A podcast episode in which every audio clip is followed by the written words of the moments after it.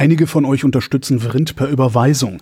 Dummerweise macht meine alte Bank dicht und ich habe eine neue Kontonummer. Die findet ihr auf vrind.de. Danke für eure Unterstützung.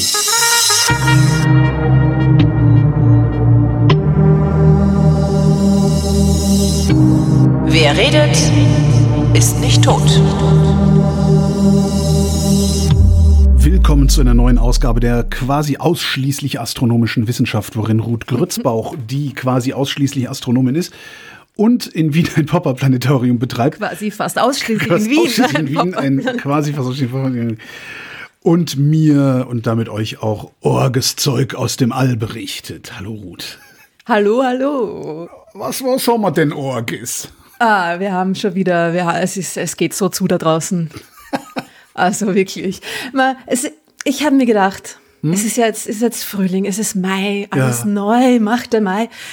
Reden wir über etwas ganz was Neues, über Mhm. etwas, wo, worüber wir tatsächlich noch nie, glaube ich, wenn Oh. ich mich nicht täusche, geredet haben Okay, in wir haben- unserer netten kleinen ähm, Weltraumreihe hier. Boah. Also, es sei denn, meine Aufzeichnungen sind irgendwie dahin. Ich überlege gerade, was das sein könnte, falsch. worüber wir noch nie geredet haben. Wir haben Planeten, wir haben Gase, wir haben Novae.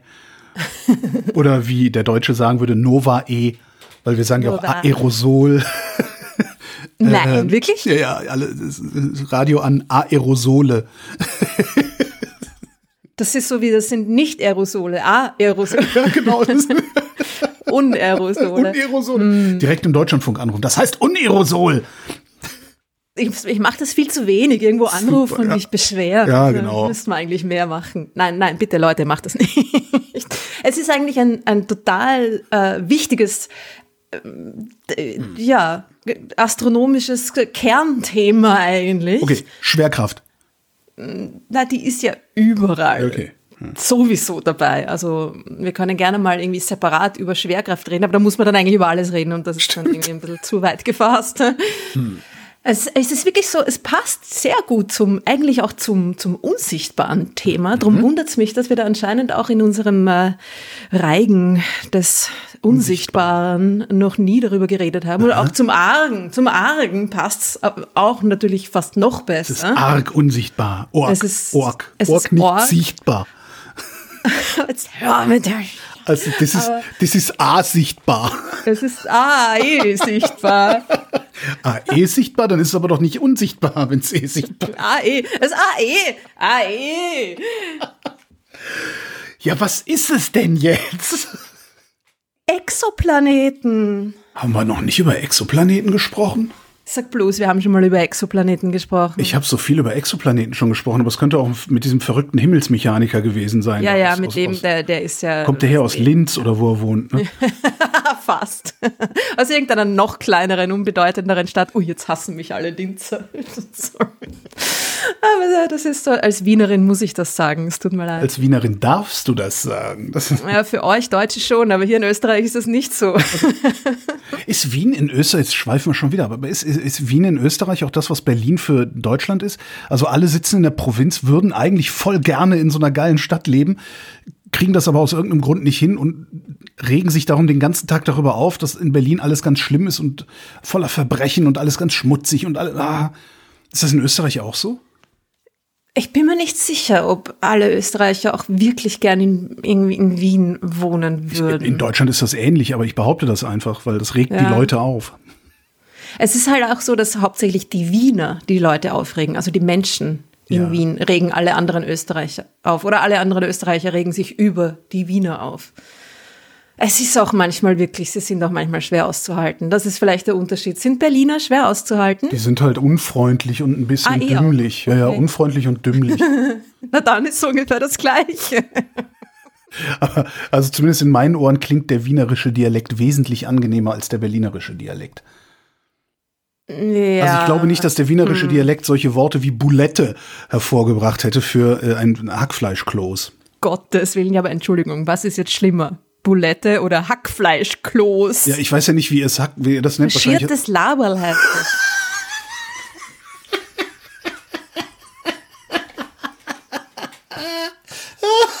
nee, ne? Ich habe mir gedacht, es soll um Astronomie gehen hier. Das heißt nicht wirklich so, oder? Doch. Faschiertes Leibchen. Ja, klar, von mir klar, aus, klar, wenn man es ja. ganz hochdeutsch haben will. Ach, herrlich, faschierte Laberl im All. Na, es ist halt Schreib so ein. Laberl, ne? Ja, Es ist ein Laberl. Was ist es denn sonst? Ein flaches, eine, eine, ähm, eine Scheibe, eine dicke Scheibe. Ich habe gerade in die, ich habe gerade die, den Sendungstitel Faschierte Laberl im All genannt. Mal gucken, ob wir Ja, noch es drüber können. Vielleicht, also na, puh, mal, schauen, wenn es schon am Anfang so losgeht, bin mir nicht so sicher. Aber immer Exoplaneten entstehen ja auch aus diesen dicken Scheiben. Insofern. Das ist eigentlich, stehen Planeten ja auch nur aus faschiertem Gestein. Oder, oder aus zusammengeklumpten kleinen ähm, Bröckeln von Dingen. Ja, also irgendwie ganz so, ganz so weit hergeholt ist es dann auch wieder nicht. Weißt du, wann der erste Exoplanet entdeckt worden ist? Also das ist noch gar nicht, doch, 20 Jahre her oder so? Also Ja, mehr. mehr tatsächlich noch? Ja. Okay. Nee, dann weiß ich nicht. 1995. Nee, das ist ja fast 20 Jahre, 30. Ja, es ist ja eigentlich schon fast 30, das ist ja das Ding, wo man immer dann sagt, ah, es ist 20 Jahre her. Und dann kommt man irgendwann drauf, shit, das sind doch Mhm. Ja, schon ja, das ist das Licht am Älterwerden, dass, dass man, man hat so Bilder Mhm. im Kopf äh, und denkt, ja, naja, Na, das ist tatsächlich in zwei Jahren 30 Jahre her. ja. Ja. Wie haben die den Also, damals entdeckt? Äh, wackelnder anderer Stern? Das, oder? ja, genau. Das war mit der Radialgeschwindigkeitsmethode. Das war ja am Anfang so die. Das ist eigentlich die leichtere, ne? Das ist die Hauptmethode, die leichtere Methode quasi, vor allem die leichtere Methode, um fette Ja. Planeten zu entdecken, die nah an ihrem Stern dran sind. Und genau so einer ist das auch. Das ist dieser, ähm, die Medium haben sie ihn nachher genannt, Helvetius und die Medium 51 Pegasus B, also das B, was der für die Planeten, die kriegen dann immer das kleine B hinten dran an den Namen ihres Sterns 51 Pegasi B.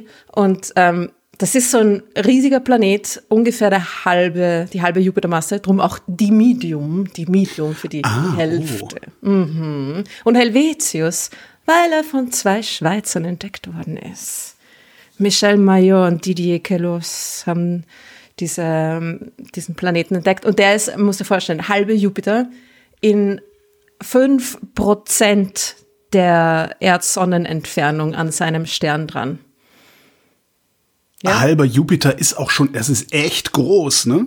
Also, Der ist ziemlich groß und super nah an seinem Stern dran. Vier Tage Umlaufzeit. Ja. Vier Tage, ja. Ein Jahr auf diesem St- Planeten dauert. ja, genau. Hui. Alle vier Tage einmal rundherum, ja? also wirklich nah, wirklich nah dran.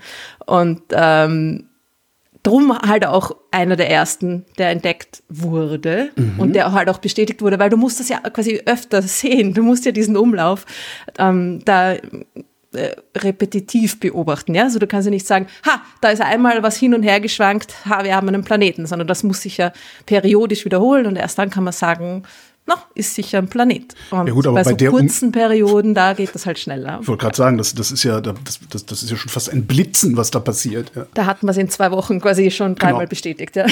genau. Und der, also das war also der erste mh, bestätigte, echte Planet um einen quasi äh, echten, sagen wir jetzt mal, äh, lebenden Stern, um einen sonnenähnlichen Stern. Weil das war nicht die erste Planetenentdeckung überhaupt.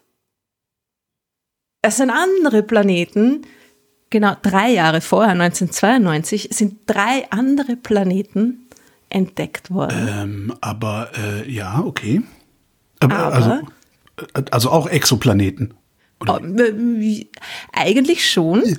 Es ist dann, es ist ihnen dann, also es ist ihnen, es war am Anfang, naja, okay, auch hm, die Definition von dem, was ein Planet überhaupt ist, war ja damals noch in weiter Ferne, ne? Also die Hm. Ach so. gibt's ja erst seit äh, 2006. Wann ist Pluto die, Raum- äh, die, die, die, die, die Genau, äh, 2006. Okay, Bei okay. diesem berühmten äh, Meeting der, der IAU, der Internationalen Mhm. Astronomischen Union, die dann äh, da erst sich quasi durchgerungen haben, überhaupt irgendwie festzulegen, schlecht festzulegen übrigens, was ein Planet ist und was einen Planet ausmacht. Das ist halt das Ding, ne? Man beobachtet was, man findet was und dann findet man noch was und dann findet man noch was und irgendwann denkt man sich, jetzt müsste man das irgendwie einordnen. Ne? Mhm. Das heißt, die Definitionen kommen meistens erst irgendwie hinterher und so, ja, war da damals die, die, die Planetendefinition natürlich noch nicht da. Das Ding ist, dass diese Planeten, die 1992 entdeckt worden sind, nicht um einen lebenden Stern kreisen, sondern um einen toten. Äh, toter Stern im Sinne von? im, Sinne von schon explodiert und nicht mehr Kernfusion mhm. betreibend. Also ein Neutronenstern. Also ein Neutronenstern, okay. Ja. Mhm. Und es ist ja so, dass ein Planet quasi eigentlich ein Exoplanet, der um einen Stern kreisen muss. Ein Stern ist dann eigentlich nur dann ein Stern, wenn er auch Kernfusion betreibt. Mhm. Und in dem Fall, hm, ja, aber die sind extrem cool, diese drei Planeten, die da schon davor entdeckt worden sind, die umkreisen einen Pulsar, einen Neutronenstern, der schnelle, schnell rotiert ja, und ja. Äh, diese Radiopulse aussendet. Und die haben auch ziemlich coole Namen, die drei Planeten. Sie kreisen um einen toten Stern. Mhm. Huey, Dewey und Louie. Noch viel cooler, obwohl das gibt es wahrscheinlich mittlerweile auch schon, die, die Entchen-Namen. Nein, die heißen äh, Draugr, Poltergeist und Phobetor. Phobetor. Phobetor. Das sind, ähm, naja, Planeten, die einen toten Stern umkreisen. Dementsprechend hm. haben sie auch Namen, die irgendwie aus dieser, äh, naja, ähm, Zombie-Mythologie quasi ja. entlehnt sind. Ähm, es sind aber es ist urspannend, weil es sind tatsächlich, es sind keine jetzt, wie soll ich sagen, äh, toten Planeten. Ich meine, gut, es wird da kein Leben geben auf diesem Planeten, weil um einen Pulsar herum. Wie, wie haben die das hm. überhaupt überlebt? Haben sie nicht. Eingefangen worden? Nein. Okay.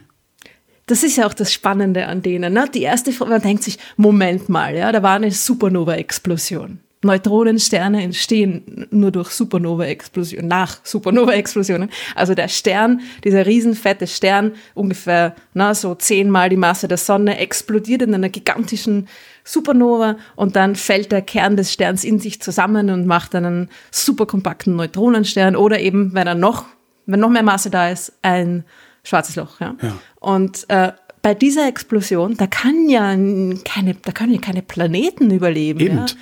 Und dann findet man als, als erste Planeten quasi überhaupt äh, Planeten um einen Pulsar, um so einen Neutronenstern. Das ist ja total schräg eigentlich, ja? ja. Hat aber einen Grund, ja. Die Art und Weise, wie man die, diese Planeten gefunden hat, das, die, das heißt Pulsar-Timing-Methode. Du kannst durch diese super genauen schnellen Radiopulse, mhm. dieses, dieser Stern aussendet, hast du quasi eine, eine super genaue Uhr. Und wenn da jetzt ein Planet um diesen Neutronenstern kreist, dann nimmt der ja den, den Neutronenstern selber auch ein bisschen mit, quasi vor und zurück. Gell? Ja. Und dadurch wird, da werden diese Pulse regelmäßig, periodisch auch verzögert. Aha. Und weil die so genau sind, diese Radiopulse, und so schnell hintereinander, kann man damit super genau quasi messen, dass da ein Planet sein muss. Und eben auch, damit kann man auch ziemlich kleine Planeten messen, weil diese, weil diese Verzögerung, auch wenn sie nur ganz klein ist, da so, sich so deutlich quasi absetzt von dieser extrem genauen Pulsarperiode, ja. Mhm. Der, dieser Pulsar, der dreht sich 160 Mal pro Sekunde. Das, ist, das musst du dir mal vorstellen. So ja? Schnell, ja, ja. Die sind so krass. Das ist ein Stern, der hat immer noch äh, mehr Masse als die Sonne. Also so Neutronensterne haben so eineinhalb bis zweimal die Masse der Sonne, mehr mhm. oder weniger durchschnittlich. Das heißt, der hat eineinhalb Mal die Masse der Sonne, aber einen Durchmesser von nur ungefähr 20 Kilometern.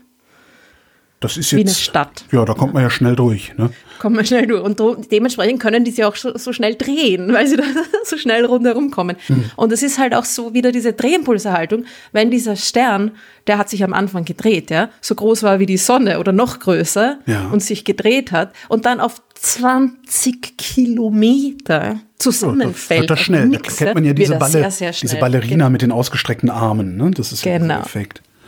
Genau. Funktioniert bei einem Ballerino genauso. Wie, Das wie mag sein, eigentlich ja. Ein, eine männliche Ballerina. Gibt es da ein Wort? Klaus, weiß ich nicht. Also wenn Klaus sich schnell dreht und seine Arme an seine Brust zieht, äh, er wird sich nicht 160 Mal pro Sekunde drehen können, aber das können diese Sterne. Und dementsprechend sind diese, diese Radiopulse ja auch so so, so schnell hintereinander und so exakt und so genau, ja. Und so hat man diese Planeten auch quasi relativ leicht entdecken können. Sind das die einzigen, die man um Pulsar herum gesehen hat? Oder kennen wir noch mehr? Gibt's öfter. Okay. Also es ist jetzt nicht die Hauptart von Planeten, die es so gibt, aber dadurch, dass sie quasi halbwegs leicht zu finden sind, haben wir da schon auch einige andere, wie viele genau weiß ich jetzt nicht, aber schon, also mehr als nur, mehr als nur fünf. Ja. so ein paar Dutzend oder so würde ich mal schätzen. Wissen wir-. Und ja, Wissen wir was über die Bedingungen auf diesem Planeten? Naja, also da ist ein Neutronenstern, der hat ein extrem starkes Magnetfeld und ähm, extreme Strahlungsausbrüche und so weiter. Also da ist jetzt nichts mit. Das heißt, ein Energieproblem werden sie auf dem Planeten nicht haben. Naja, aber ein Energieproblem im Sinne von kein Licht. Da Und- müssen sich aber die Augen halt anpassen. Das kriegen Ja, wir. Das. ja, dann halt mit Nachtsichtgerät ist jetzt auch nicht so schlimm, ja. Aber das Ding ist ja, das Spannende ist ja, dass das eine ganz andere Art von Planeten quasi ist. Also es gibt zwei verschiedene Arten von Planetenentstehungsrunden, sagen wir jetzt mal, ja. Die erste Runde ist um junge Sterne, die sich gerade gebildet haben. Die st- entstehen ja aus großen Wolken, aus Material, Gas und Staub, das da abhängt und äh, quasi die- ein Kern in dieser riesigen Wolke, ein- ein Kern von Material zieht sich zusammen und bildet diesen Stern und aus dem restlichen Material, das dann nah rundherum war, da entstehen dann auch irgendwie die Planeten mehr oder weniger. Es bildet sich da so eine Scheibe, so ein Laberl. Und äh, aus dieser Scheibe entstehen die, die Planeten. Diese Neutronenlaber. Genau. Naja, da, das ist dann die Phase 2. Also Ah, okay. das, das ist quasi noch die junge, die junge Sternpopulation, also quasi die normalen Planeten um lebende Sterne entstehen so. Ja? Dann explodiert dieser Stern irgendwann mal. Mhm. Klar, alle Sterne explodieren, mehr oder weniger, am Ende ihres Lebens. Und äh, fatz, die Planeten sind dann natürlich, äh, werden dann natürlich quasi, ja, hauptsächlich mit, mitgerissen, zerstört. Mhm. Und dann kommt's aber dazu, dass sich nach der Sternexplosion anscheinend, wie wir es ja beobachtet haben, um, Ja. diese, um diese Pulsare, wieder neue Planeten bilden können. Und zwar aus den Resten dieser, dieser Supernova-Explosion selber. Das heißt, der Stern zerfetzt sich, also der Stern Ja. reißt hauptsächlich auseinander und es können aber Reste dieser, dieser Explosionswolke da anscheinend noch um den Stern herum sich wieder ansammeln in einer ganz ähnlichen Scheibe. Und man hat diese ähm, protoplanetaren Scheiben, quasi so nennt man die um, um normale Sterne, auch um Pulsare entdeckt. Ja, also man hat nicht nur die Planeten um die Pulsare entdeckt, sondern man hat 2006 war das um einen Pulsar eine so eine protoplanetare Scheibe, so eine Scheibe aus, aus Material angereichert von dieser von dieser Supernova-Explosion, die da Also- stattgefunden hat, um den Pulsar zu bilden. Ja, Also faschiert es. gefunden Ja. faschiert es überall. Und diese Scheibe, diese Scheibe um den Pulsar, die man da gefunden hat, die hat ziemlich ähnliche Eigenschaften eigentlich wie die normalen lebenden protoplanetaren Scheiben um, um, um lebende Sterne. Das heißt, es kann sich da anscheinend diese zweite Generation Ja. oder Art von Planeten um Pulsare bilden, die jetzt Planeten um lebende Sterne sehr ähnlich sind, ja? Das hat was von Evolution, oder? Irgendwie schon, oder? Also das, äh, es gibt diese, diese lebenden Planeten Ja, und also ja. es sind keine toten Planeten, aber die Planeten um die, um die lebenden Sterne, die normalen Planeten und dann gibt es quasi noch die dunkle Seite von Planeten. Dann müsste doch irgendwann das Universum in einen Zustand kommen, wo es im Wesentlichen schwarze Löcher oder äh, wie nennt man die Planeten um die Pulsare jetzt? Ha- Haben die einen Namen? Äh, das ist eine gute Frage, ob die überhaupt noch irgendwie als Planeten gelten, wo, weil, weil sie ja nicht wirklich einen lebenden Stern umkreisen. Man würde sie wahrscheinlich ähm, Objekte planetarer Masse nennen. Also so Also alles, was so ungefähr, ja, in der Kategorie sich befindet, aber nicht um einen lebenden Stern kreist. Das, aber, aber irgendwann, irgendwann müsste dann doch das, das, das Universum tatsächlich im Wesentlichen aus schwarzen Löchern und äh, ja, Neutronensternsystemen bestehen, oder? Ja, die Phase Und die Neutronensternsysteme leben dann vermutlich ewig. Naja, ganz ewig, also leben, ne? Die leben ja eigentlich nicht Existieren. Es ist so wie zum Beispiel weiße Zwerge, diese andere Art von totem Stern, die Ja. sonnenähnliche Sterne ähm, dann als Endprodukt quasi erzeugen. Die, das ist ja quasi das Letzte, was überhaupt noch leuchten wird Ja. im Universum. Also die, ich glaube, die Neutronensterne, ah, ich glaube, die kühlen schneller aus als die, als Okay. die weißen Ah, Zwerge. ich dachte, die würden wesentlich- okay. so sicher, weil sie eigentlich, hm, gut. Äh, aber sie kühlen auch sehr, sehr, sehr langsam aus. Also die, die, wir können die ja nur mehr sehen, weil sie extrem heiß sind. Ja? Die sind super kompakt und drum natürlich sehr heiß. Und das heißt, sie leuchten noch entsprechend ihrer Temperatur, aber eben nicht mehr, weil sie wirklich jetzt Licht erzeugen in, in der Kernfusion. Ja? Und diese, diese weißen Zwerge teilwe können teilweise ja, hunderte Milliarden, Trilliarden wahrscheinlich an, an, an Jahren langsam vor sich hin auskühlen. Niemand weiß, wie lange das dauert. Also so ein, ein, ein kleiner Stern, ja, kleiner als die Sonne, so ein Stern, der gerade schon ein Stern ist in die Richtung, die können ja selber schon irgendwie fast 100 Milliarden Jahre alt werden, bevor sie dann zu einem weißen Zwerg werden. Und dann kühlen die einfach langsam vor sich hin. Niemand weiß, wie lange das dauert, aber sie bilden dann irgendwann einmal einfach nur einen ausgekühlten Klumpen an degenerierter Materie, der halt nicht mehr leuchtet. Wenn er Aber werden die dann nicht erst noch braune Zwerge?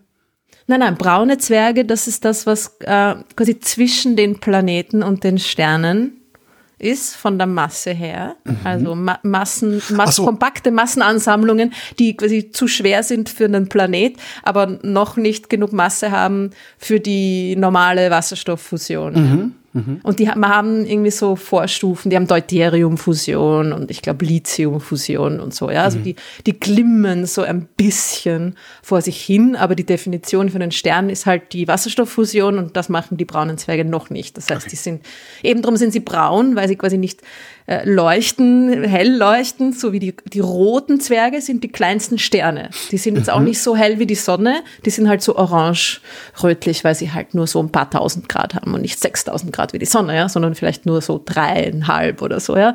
Und äh, noch weniger Licht senden die braunen Zwerge aus. Braun, ich meine, braun ist irgendwie ein blöder Name, die werden wahrscheinlich nicht braun sein, aber die sind halt so, ja, naja, Fleischlaberl schon wieder. Das klingt nicht so. besonders aufregend. ja. Aber sie, sie ähm, strahlen schon mehr Licht ab, als sie, also sie strahlen mehr Energie ab, als sie quasi Ja. bekommen. Ja? Und das ist ja beim Planeten so, dass der nicht von selber leuchtet. Und, sondern die quasi nur angeleuchtet wird, eben von dem Stern, den er umkreist. Aber wenn es jetzt ein Ding ist, das quasi noch weniger Masse hat als ein brauner Zwerg, ist es ein Objekt planetarer Masse und muss auch nicht unbedingt, diese müssen, die müssen nicht unbedingt einen, einen Stern umkreisen. Ne? Zurück zu den Exoplaneten. Zurück zu Ähm, den Exoplaneten, ja. Nachdem wir, nachdem wir dann zum ersten Mal einen gefunden haben, war das auch wieder so ein bisschen so ein Ding, so, ah, jetzt wissen wir, wonach wir gucken müssen, äh, und jetzt haben, und dann finden wir eigentlich täglich welche, ne? Mehr oder weniger. Na, es hat noch ein bisschen gedauert. Also man hat dann schon, gut, ne, 1995 erste, er, erster lebender Planet. Und dann ging es mal langsam voran. 1999 war dann der erste Planet, der mit der Transitmethode entdeckt worden ist. Also wo wirklich ein, der Planet vor seinem Stern vorbeifliegt und dann damit ein kleines, kleines, winzig kleines bisschen des Lichts des Sterns blockiert. Und diesen ganz kleinen Abfall an Helligkeit, den, den konnten wir da zum ersten Mal messen. Also das ist schwieriger als die Radialgeschwindigkeitsmethode. Man kann damit halt auch äh, kleinere Planeten noch finden. Also man kann mit der Radialgeschwindigkeitsmethode tendenziell auch kleine Planeten finden, aber es ist quasi bei den großen ist es, ist es leichter, äh, die so zu beobachten. Aber man hat dann noch immer natürlich noch kein, kein Bild gehabt. Das erste Bild eines Exoplaneten war erst 2004, also fast zehn Jahre später. Und mit Bild meine ich ein Bild, also ein heller Punkt ja. auf einem dunklen Hintergrund, ja. Mhm. ein Abbild. Natürlich jetzt nicht so wie die Erde mit irgendwie, ne, Kontinenten und so weiter, das haben wir natürlich immer noch nicht, kein aufgelöstes Bild. Aber 2004 war das erste Bild eines Exoplaneten neben seinem Stern, obwohl in dem Fall es auch ein brauner Zwerg war mit einem Planeten, also braune Zwerge, diese beinahe Sterne oder, mhm. oder gerade noch nicht Sterne, die können auch natürlich eigene Planeten haben, ja. Und das ist ein riesiger Gasplanet um einen, ich glaube, fünfmal die Masse vom, vom Jupiter, ja, mhm. um einen braunen Zwerg, der nicht viel schwerer war, wahrscheinlich, also schon einiges, aber, ja, und extrem weit von, von dem braunen Zwerg entfernt, ja. Mhm. Nur so hat man den natürlich auch abbilden können, weil er sehr, sehr schwer und äh, extrem weit von seinem äh, Mutterstern, Mutterbraunen Zwerg entfernt war. Ja. Hm. Aber es war das, war das erste Bild. Ja. Und dann ist halt äh, ziemlich schnell weitergegangen. Also dann kamen, kamen Instrumente, spezialisierte Instrumente für die Planetenentdeckung. Harps zum Beispiel, ich glaube 2004. Und ähm, ja, dann hat man die ersten erdähnlichen Planeten entdeckt, Mitte der Nullerjahre. Und mhm. äh, dann kam Corot, das Weltraumteleskop. Die zweite Erde. Ja, zuerst mal. mal. hat man Supererden entdeckt. Supererden, genau. Supererde, ja. viel besser als unsere. Genau. naja, nein, wahrscheinlich nicht. Mehr Schwerkraft, also eigentlich geschissener als unsere. Kommt man nicht aus dem Bett. Ja, unsere Erde einfach ein bisschen, bisschen mehr Masse, ein bisschen größer als unsere Erde. Und äh, ja, dann, wo es richtig losgegangen ist, äh, war dann 2009, weil dann kam das Kepler Weltraumteleskop und das mhm. hat dann so richtig tausende Planeten gefunden. Ja. Ähm, haben wir denn eigentlich, äh, sind, oder andersrum, sind wir mittlerweile in der Lage, die Bedingungen auf diesen anderen Planeten so genau zu bestimmen, dass wir wirklich sagen könnten, das Ding könnte mal erdähnlich sein? Oder ist es nur Größe, Umlaufgeschwindigkeit, Distanz zum Zentralgestirn, dass das irgendwie äh, erdähnlich ist? Nein, das ist, wir sind jetzt gerade so an der Grenze, ja. Also es okay. kommt natürlich immer darauf an, was dieser Planet und was dieser Stern für Eigenschaften hat und wie lange ich den beobachte und mit welchem Instrument ich den beobachten kann, ja. Aber also Kepler hat auch nur eigentlich ähm, die, die Sterne quasi, es hat, Kepler hat einen, einen Ausschnitt am Himmel beobachtet und also jahrelang draufgehalten mhm. und einfach nur geschaut. Ja? hat einfach, der Kepler hat keine, quasi keine Einzeltargets ausgewählt, keine einzelnen Sterne, sondern Kepler hat, ich glaube, waren fast 200.000 Sterne beobachtet, also viel. Ja. Und von diesen 200.000 Sternen halt nur ein paar tausend Planeten gefunden. Ne? Also das ist gar nicht, eigentlich gar nicht so viel. Aber mhm. das Ding ist halt, das, also das, das dauert so lang, ja, wenn ich da wirklich einen erdähnlichen Planet finden will, der seinen sonnenähnlichen Stern in einem ähnlichen Abstand umkreist. Ich meine, das dauert ja lang. Ja? Also ja. Die, Erde, die Erde braucht ein Jahr. Das heißt, wenn ich das mindestens, ich muss es mindestens zweimal wiederholen die, ja. die Detektion. Das heißt, es dauert mal schon mindestens drei Jahre ne? für einen Erd, für, für die Erde, also die Erde von außen. Ja? Und man, man misst also den, einen winzigen, winzigen, winzigen Abfall der Helligkeit. Und das Kepler konnte dann noch nicht viel mehr messen als einfach nur Sterne, ja, deren ja. Helligkeit. Und zwar die ganze Zeit, ja. Weil du weißt ja auch nicht, wann dieser Planet da vorbeigeht. Ja. Und das dauert ja nur irgendwie ein paar Stunden. Mhm. Das heißt, du hast einen winzigen Helligkeitsabfall für ein paar Stunden einmal im Jahr. Mhm. Ne?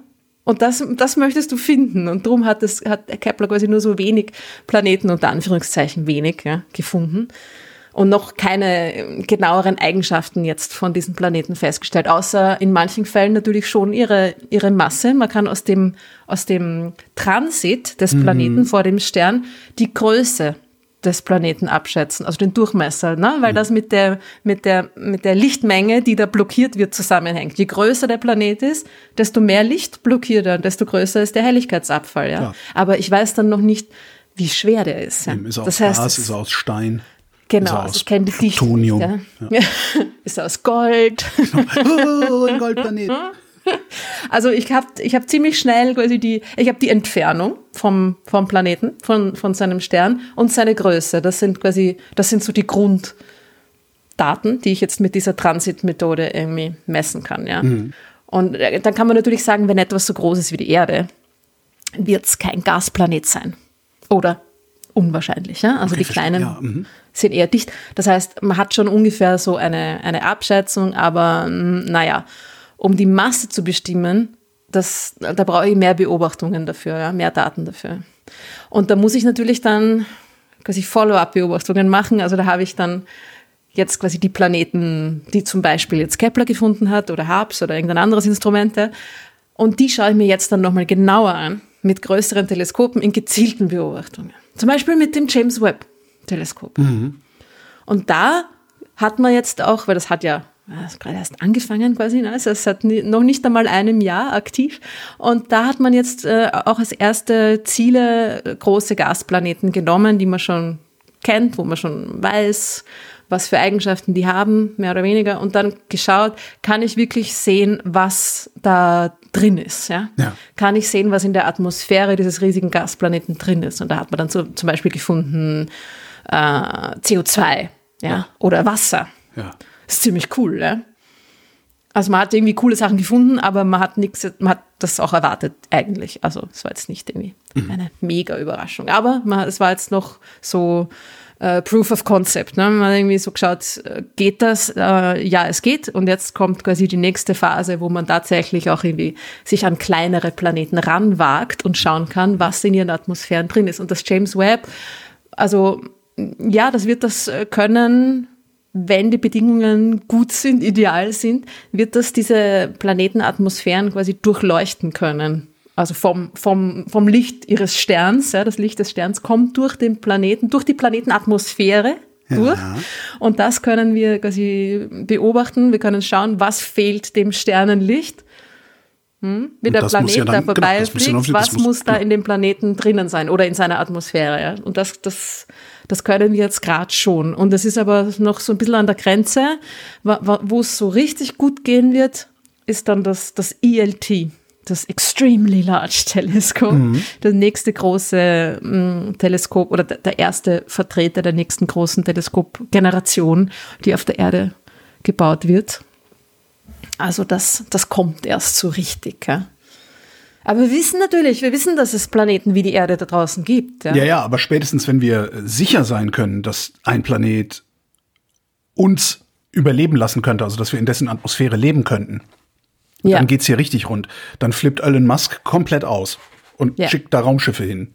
Na, also das soll macht er nicht, sondern er behauptet das. Aber das explodiert dann gleich einmal kurz nach dem Start. Naja, also das sind halt das das wird wahrscheinlich jetzt bald passieren. Das liegt in nicht mehr allzu weiter Ferne. Also das mhm. wird mit Sicherheit noch äh, in unserer Lebenszeit passieren, wenn nicht uns jetzt dann ein Ziegelstein auf den Kopf fällt bald. Also in unserer erwarteten Lebenszeit wird das noch passieren, ne? dass wir das, dass wir wirklich quasi eine Erde finden, wo man sagt, ja, da könnte man leben. Da könnte man mal hinfliegen und dann wird Aber man nein, hier da könnte bei, man eben nicht hinfliegen. Bei Don't Look Up wird man dann von diesen komischen Tieren gefressen. Ja. Stimmt. Also es ist nur, wie kommst du da hin? Ich meine, weißt du, wie lange ja, man in einer Rakete zu Proxima Centauri, zu unserem nächsten Nachbarstern braucht? Ein bisschen mehr Gas geben halt. Der übrigens auch einen erdähnlichen Planet hat, gell? Siehste? Unser Nachbarstern. Ja, hin, hin da. Hin da. Äh, ich weiß gar nicht, wie, wie weit sind das? Tausend Jahre. Also vier Lichtjahre, ne? Sind das? Ja, ja genau. Scheiße. Also heißt nicht, dass man nicht auch schneller fliegen könnte, kann man schon, aber das muss halt erst bauen und schaffen und ja, ähm, ja, wie Elon Musk ja quasi erfolgreich demonstriert hat, ist es nicht ganz so einfach, eine funktionierende Rakete zu bauen. Ne? Mhm. Also, ja. Aber ich meine, das Zeug ist so weit weg. Es ist ja, also, die Planeten, von denen wir bis jetzt gesprochen haben, die sind natürlich alle noch in unserer Milchstraße, ja. Aha. Klar.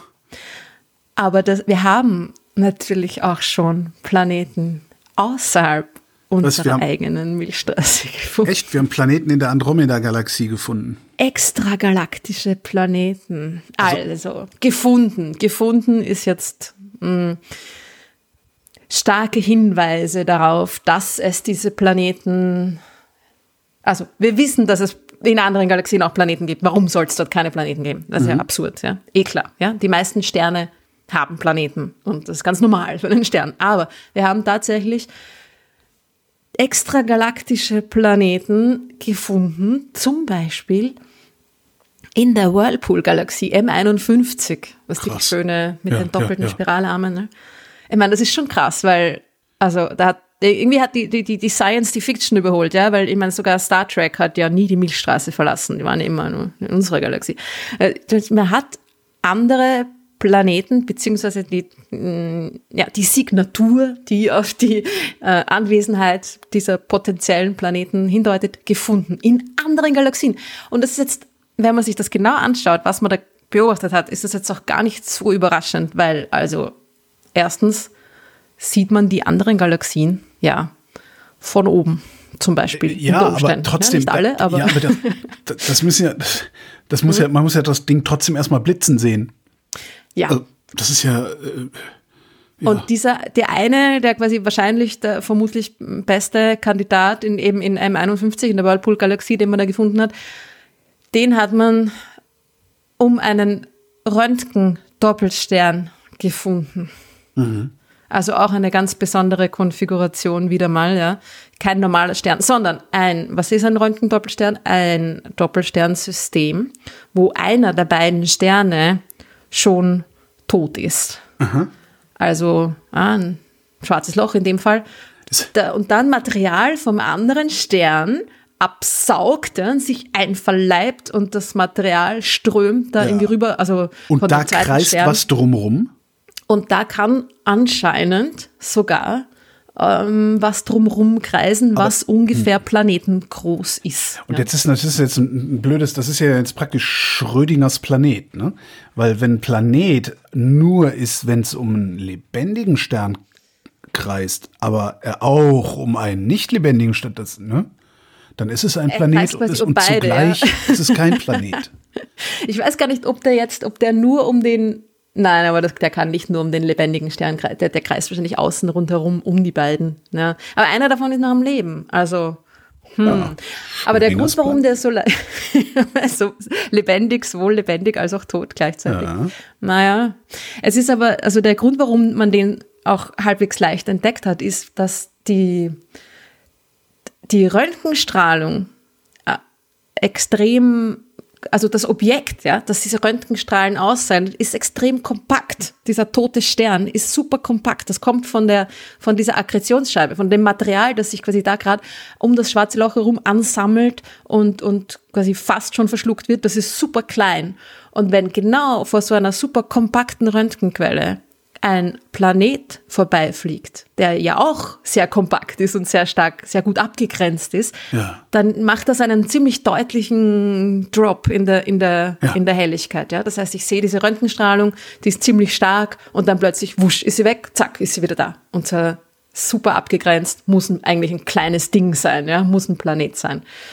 Und das ist eben, weil diese Röntgenstrahlung so kompakt ist und der Planet quasi relativ gesehen jetzt nicht so viel kleiner ist, ja, da kann ich das viel leichter auch beobachten als bei einem leuchtenden Stern, der ja wesentlich riesiger ist und wo ich natürlich in einer anderen Galaxie keine Chance habe, da irgendwie einen einzelnen Planeten um einen lebendigen Stern da quasi so ähm, zu beobachten. ne. Hat man danach gezielt gesucht oder ist das so Beifang?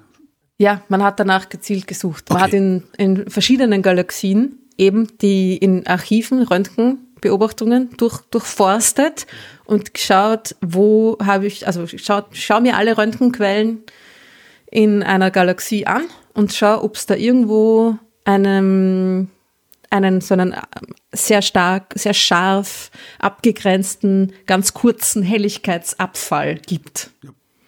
Und da hat man eben äh, in den, all diesen tausenden äh, Röntgenquellen, die man da durchforstet hat, hat man diesen einen, diese eine Quelle gefunden, die das tatsächlich gezeigt hat.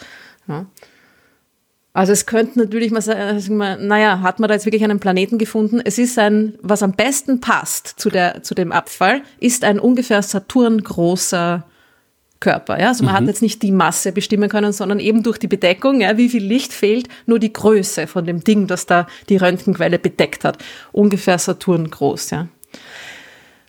Das ist na, mehr oder weniger. Es könnte natürlich auch immer wieder noch, könnte ein brauner Zwerg sein, ja. Also könnten dreifach Sternsystem sein. Es bleibt uns halt einfach ähm, nichts anderes übrig, als hinzufliegen und nachzusehen. Im Endeffekt, ja, und das geht halt nicht. Scheiße.